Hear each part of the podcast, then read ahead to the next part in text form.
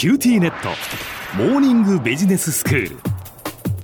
今日の講師はグロービス経営大学院の教員そして KIBOW 社会投資ファンドのディレクター山中礼二先生です。よろしくお願いいたします。よろしくお願いいたします先生、まあ、前回そして前々回2回にわたってこのサスティナビリティを大事にした事業というお話をしていただきました、まあ、地球環境そして労働環境それから私たちのこの心身の健康、まあ、こういうものを大切にその理念に掲げて、えー、事業を起こすっていう。でその事業を立ち上げるためにはやはりその最初のこの資金が大切で、まあ、資金をどうやってその生み出していくかっていうお話などもしていただいて、まあ、いわゆるこの攻めのサスティナビリティというお話だったわけですよね。はい、攻めの話をしましたね。はい。で、今日はどういうお話になりますか？今日はですね、守りの話をします。はい。やはりその企業がサステナビリティを傷つけてしまうリスクっていうものがあるもんですから、うん、どうやってそのリスクを防ぐかと、リスクを知った上で防ぐかということをお話をしたいと思います。はい。あの、リスクは3種類典型的なリスクがあるんで、これを知っていただきたいと思うんですけども、はい。えー、一つ目がですね、温室効果ガスの排出ですね。うんまあ、CO2 ですとかメタンガスですとか、例えば化石燃料を燃やすことを促進して、でそれが気候変動の悪化に寄与してしまうというようなリスクがあり得るかと思います。うんで2つ目のタイプのリスクはですね、サプライチェーンにおける人権侵害というリスクです。はいあの例えば、えー、アパレル産業の例を使いたいと思うんですけども、ええ、新境面の問題が大きな問題になったの。これ、小浜さん聞かれたことありますかね？はいはい。あの、新疆っていうことは、新疆ウイグル自治区と関連があるってことですよね。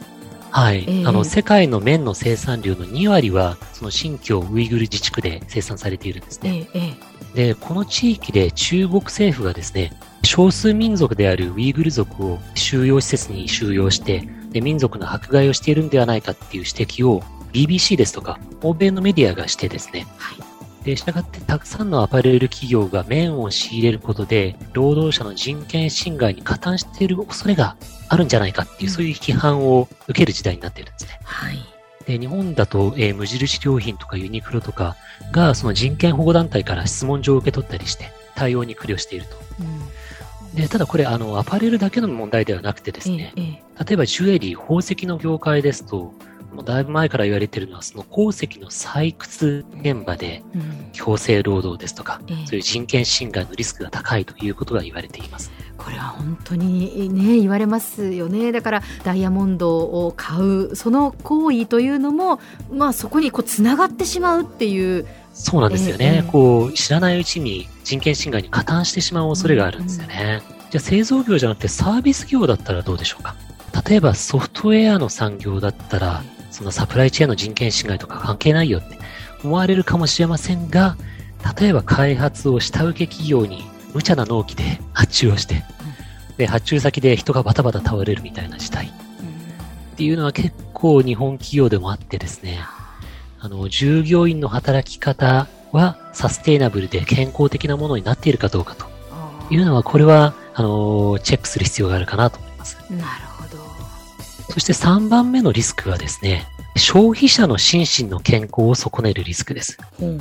サプライチェーンっていうとその上流工程なんですけども、下流工程が消費者、顧客の側ですね。例えば、ユーザーの社交心を煽るようなスマホゲームとか、あの、2012年にヒットして問題になったコンプガチャの問題ってちょっと記憶している方もいらっしゃるかもしれませんが、うん、そういうものすごいこうのめり込んでしまって、どんどんお金を使ってしまうっていう、あの、顧客が経済的に破綻してしまうようなものを売るリスクですとか、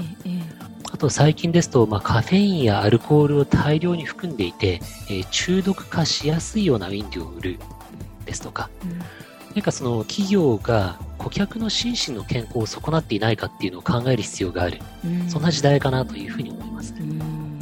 で、ここまでその3種類のタイプのリスクについてお話をしてきました。温室効果ガスの排出、あとサプライチェーンの人権侵害、そして消費者の心身の健康ですね。で、じゃあどうやってこのリスクをチェックするかっていうことなんですけども、ええ、ぜひ、あの、自社のバリューチェーンの各工程でセルフデューデリジェンスをしていただきたいというふうに思っています。うんちょっと今難しいあのカタカナを言いましたけども、ね、日本語で言いますと、まあ、自社の事業を一本の川の流れというふうに見立てていただいたときに、はい、えー、上流、中流、下流、で、それぞれの場所で溺れている人がいないかと、周りの環境に悪い影響を与えていないかというのをチェックするっていうことが必要になります。ええ、例えば、もし皆さんが、えー、自動車メーカーで例えば働いていたら、自動車メーカーならではのバリューチェーンがありますよね。うん、設計、部品を仕入れる、組み立てる、ディーラーに販売する、そして最終消費者に販売をすると。うんそのそれぞれのプロセスにおいて、さっき申し上げた地球環境に与える悪影響、うん、労働環境に与える悪影響、そして消費者に与える心身の健康に与える悪影響がどの程度あるかっていうのを自己評価していただきたいなと思います。はい。あの悪影響ゼロってことはありえないので、その前提でネガティブインパクトがどれくらいあるかっていうのをぜひ評価してみていただきたいなというふうに思います。はい。やはりその工程の中でこうチェックしていくっていうことがとても大切なんですね。そうなんです。えー、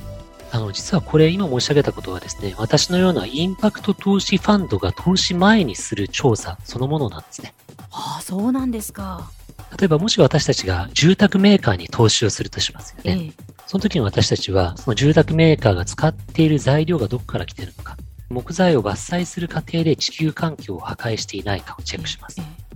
あと、劣悪な労働環境で人を働かせていないか。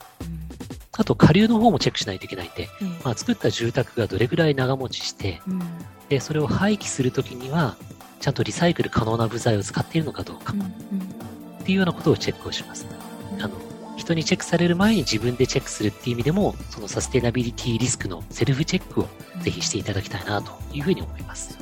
ね、その先生が立ち上げられたその投資ファンドもそうですしそうやってこう投資をしようとしている人たちとかそれから消費者の意識というのも地球環境だとか労働環境だとかそういうものにこう向いている今やはりこう自社の企業がその問題がそれぞれこうないかっていうのをこうきちんと自分たちでチェックしていくっていうのがとても大切なんですね。そうなんです。セルフチェックの時代だと思います、うん。はい、では先生今日のまとめをお願いします。はい、えー、どんな企業であっても温室効果ガスの排出サプライチェーンの人権侵害、そして消費者の心身の健康、3つのリスクは、えー、どうしてもあると思うんですね。ですね、リスクがどの程度あるかというのを冷静に把握するセルフチェックをぜひし続けていただきたいと思います。はい、今日の講師はグロービス経営大学院の教員そして希望社会投資ファンドのディレクター山中礼二先生でした。どうもありがとうございました。ありがとうございました